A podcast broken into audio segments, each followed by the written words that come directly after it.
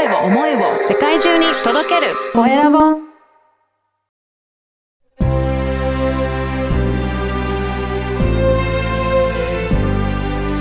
経営者の志こんにちは、小ラボの岡田です。今回は飲食店専門リーダー育成の小山新平さんにお話を伺いたいと思います。小山さん、よろしくお願いします。よろしくお願いします。まずは自己紹介からお願いいたします。はい。日本フードリーダーズ協会代表理事をしております、中小企業診断士の小山新平です。よろしくお願いします。よろしくお願いします。この飲食店専門リーダー育成というふうにご紹介させていただいたんですが、この飲食店に注目されたなんかきっかけってあるんですか？はい。私もともとうん飲食専門の地域の名物店作りをするコンサルティングの会社をですね、はい。24年前に立ち上げまして、はい。で、ずっとですね、いわゆるこの地域でこれを食べたいって言ったらこの店だよっていうですね、うん、うん。いわゆるそういう名物店作りのお手伝いをずっとしてきたんですね。はい。で、そんな中でですね、もう今回ご承知の通りコロナもあって、はい。しっかりとこの変化の激しい時代に生き残っていくためにはですね、うん人材育成をして強いチームを作らない限りはですね、うん生き残れないというそういう確信に至りまして、うん。そこの学びをしっかりとしていただくためのなんか仕組みが考えられないかということで、はい。今回社団法人を作ってですね、で、えー資格制度も作って、うん。飲食専門のリーダー教育に乗り出したというところなんですよね。そうなんですね。じゃあ、今まではそういった、あの、いろんな、全国各地にいろんな店舗を作っていってたっていうところがあるんですか？で、あの、いろんなお客様のお手伝いをですね、あの、北海道から九州までピンポイントでこうやらせていただいて、はい。で、いろんな経験を積ませていただいてですね、うん。まあ、特にそのうまくいくお店、うん。会社の特徴と、うんいかない会社の特徴ってのはやっぱあるんですよね。そうなんですね。え、ちなみに、どういった特徴がうまくいって、こちらはうまくいかないってあるんですか？で、あの、まあ、先ほどの話につながるんですけど、うん結局は人。人なんですね。はい。ね。で、特に飲食業の場合はご存知の通り、こう、人のビジネスなんで、うん。現場の第一線に立つ、このスタッフの方々はですね、うんどれだけやっぱり自分で考えて、うんお客さんのためにおもてなしができるかっていう、そういうチームを作れるかっていうところにもう全部最終的にかかってるんですよね。そうなんですね。はいだから、例えば、美味しい、美味しくないとか、そういう基準よりも、はい。こういう人がやってるから、そこに行きたいっていうことの方が選ばれてくるっていうことなんですか？あのーその観点で言うと、うん。まあ今、特に日本の場合はですね、うん。いわゆる価格に見合わないほど美味しくないっていう、もうそもそもそういう商売はもう残れないと思うんですね。もう、そういうところはもうそもそもないっていうことなんですね。じゃあ、皆さん、そもそも存在しないこれが、あの、価格に見合った美味しさは、どこも提供してるので、じゃあ、はい。それ以上の何か選ばれる基準がないといけないっていうことですね。そうですね。で、それでいくと、大手さんなんかは基本的に、いわゆるコストパフォーマンスでお客さんに選んでいただく道を選択されていると。なるほど。じゃあ、安くするための工夫をいろいろしてるんですか？ええ、あの、最近、大手さんのお店なんか行かれると皆さんお気づきだと思うんですけど、どんどん無人化が進んでるわけですよね。そうですね。最初、なんかチケット購入してとかっていうところはいも結構ありますね。ええはいまあ本当にあの、100円系、まあ100円系じゃなくなっちゃいましたけども、あの、低価格のお寿司屋さんのチェーンなんか行くと典型ですよ。はい。はいもう基本的に、接客を受けないでも、うん店内で食事をして帰れるようなオペレーションまでも作り上げてしまっていてそ、うですね。うんで、空いた原資を食材費にかけて差別化するっていうのが彼らの戦略なわけですよね。うん、うん。そうですねで、。それに対して、じゃあ我々中小はどうしたらいいかって言ったときに、まあ当然ですけど、そういうシステム投資もできませんし、うんいや、どこで明確に線を引いていくのかって言ったらですね、あの、先ほどお話しさせていただいた人の力、おういわゆるそこで過ごす時間の価値をどこまで上げられるかっていうところで勝負しないとですね、うん。選ばれる理由が作れないっていうことですよね。うん例えばその人の価値っていうと、どういった面で、まあお客さんから喜ばれるような感じになるんでしょうかね。あの、飲食店の場合っていろんな役割があると思うんですけど、うんまあとにかくお腹が空いて胃袋を満たすっていうところを入り口にして、はい。あとはそこにいろんなシーンやいろんな動機があって皆さんお店選びされますよね。はい。で、本当にお腹満たすんだったら先ほどお話したように本当にコストパフォーマンスのいいお店だけ選べばいいと思うんですけど、やっぱり食の場合にはぱりそこの時間を楽しむって、そういうニーズもすごくあって、はい。で、その場の価値を高めるようなうん飲食店さんとですね、やっぱりこの人の力が必要になってくるっていうことなんですよね。だから、そういうふうに、た単なる、あの、コストパフォーマンスとか、そういったものだけでは、あの、選ばれないような、いろんな工夫を入れていかないといけないっていうことそうですなんですね。ね。うん。はい。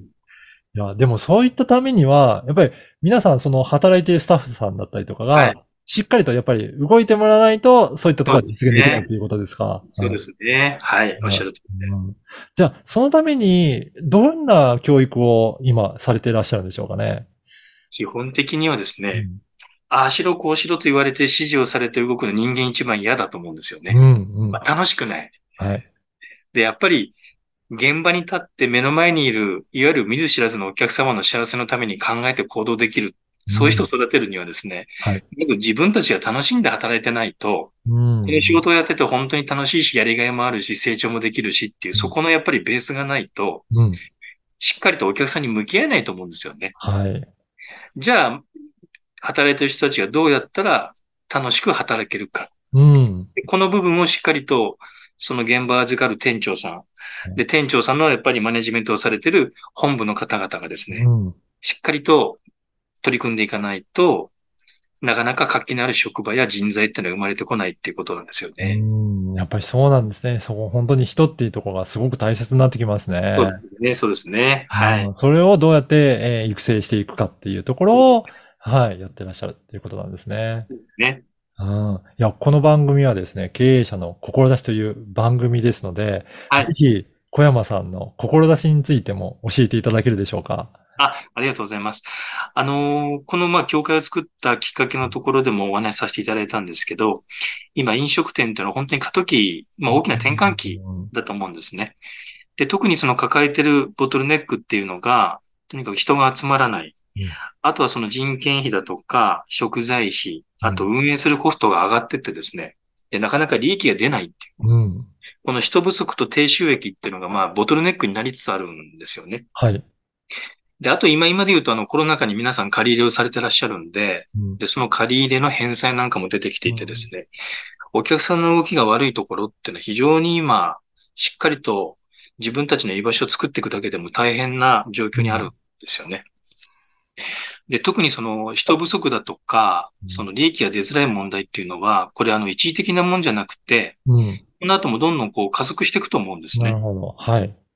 で、この問題をしっかりと解決するためにはですね、やっぱりここで今話しました、中小の場合には特に人の力でうん。しっかりとおもてなしをして、で、お客様から適正なお値段をいただいて、うん利益を出してうん、で、労働環境を改善して人材確保もしながら、うん。働く方々、関わる人たちが物心両面で豊かになるようなですね、うんそういうふうな会社、店舗作りをしていかないと、この後持続することが難しいとなるほど。うん。いう状況だと思うんですね。うんなので、えっと、一人でも多くの方、中小店でですね、これから本当にしっかりとこの大きな課題を乗り越えて、うん。地域のやっぱり光になる、地域の人たちに幸せ提供するようなお店をやっていきたいと思っている経営者の方々にですね、うん。この協会の門をくぐっていただいて、うんで、協会が用意してます、あの、人材育成の、まあ、いわゆる経営者リーダーの方の人材マネジメントのための講座がありますので、はい。そちらに参加をいただいてですね。でまずはその基本的な考え方。あの、もうちょっと言いますと、経営者としてのあり方とやり方というふうにこう分けてありますんで、うん。そこをしっかりと学んでいただくことが一つ。うんで、あと、当然ですけど、あの、これ頭の中に知識を入れただけでは、はい現場はありませんので、実際に実践していただくとですね、う。うんまくいかないこととか、あの、いろんな課題にぶつかりますので、そういったところを経営者同士でしっかりとシェアしながらですね、うん。生きた知恵に変えて、自分たちのものとして進化していくための場として、はフードリーダーズサミットっていうコミュニティを作ってるんですよあ。ね。はい。で、こちらで、またそこで皆さんしっかりとお互い磨き合っていただいて、うん。で、業界全体の活性化にもゆくゆくつなげていきたいといやーいうふうに思ってます。そうなんですね。じゃあ、まずは、この飲食店業界の方、一度はい、この講座に一回体験していただくと、まずは分かりやすいですかね。そうですね。うん。はい。あの、はい私のここで熱弁を振るってもですね、は なかなか伝わりきれませんので、はい。一体、あの、何を言わんとしてるのかっていうのはですね、うん。あの、教会の方で、えー今、無料の体験講座を作ってますので、そうなんですね。はい。はいこちらに参加いただくと、うん先ほどの日本柱のうちの一つの、うんいわゆるマネジメントを学んでいただく講座の概要がお、理解いただけますので、うん。まずはそちらに参加いただいて、うん。はい。そうですね。ぜひ、この講座に参加いただきたいので、このポッドキャストの説明欄の、えーところにですね、その、あの、無料体験講座の URL を掲載させていただきますので、はいぜひそこからチェックしてお申し込みいただきたいなと思います。で、はい実際に講座に入ったら、そういったコミュニティもあって、実践をしながら学んで、で、いろんな方たちの知恵とか知識とかが共有できるようなそういった場も作っていらっしゃるっていうことなんですよね。おーじゃあぜひね、そういった飲食店の業界の方でお困りの方、またはそれに携わるような方も参加いただけるといいですかね。そうですね。あうの、いろんな方々が飲食業界に関わっていらっしゃると思うんですけども、うん。まあ例えば飲食業界に食材を卸している会社さんですとか、はい。あの、いろんな専門家や事業の方もお取引されていらっしゃると思うんですけど、うん、うんそのお取引先の飲食店さんの支援をされるときにですね、はい。こういった切り口をお持ちになられてると、ものすごくお役に立つと思いますし、うん。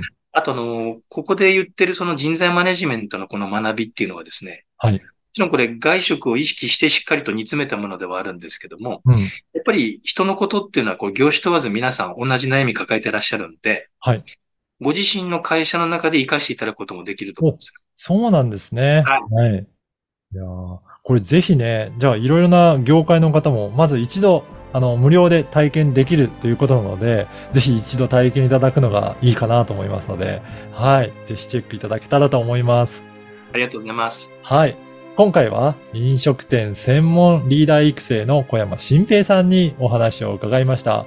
小山さんどうもありがとうございました。あありがとうございました。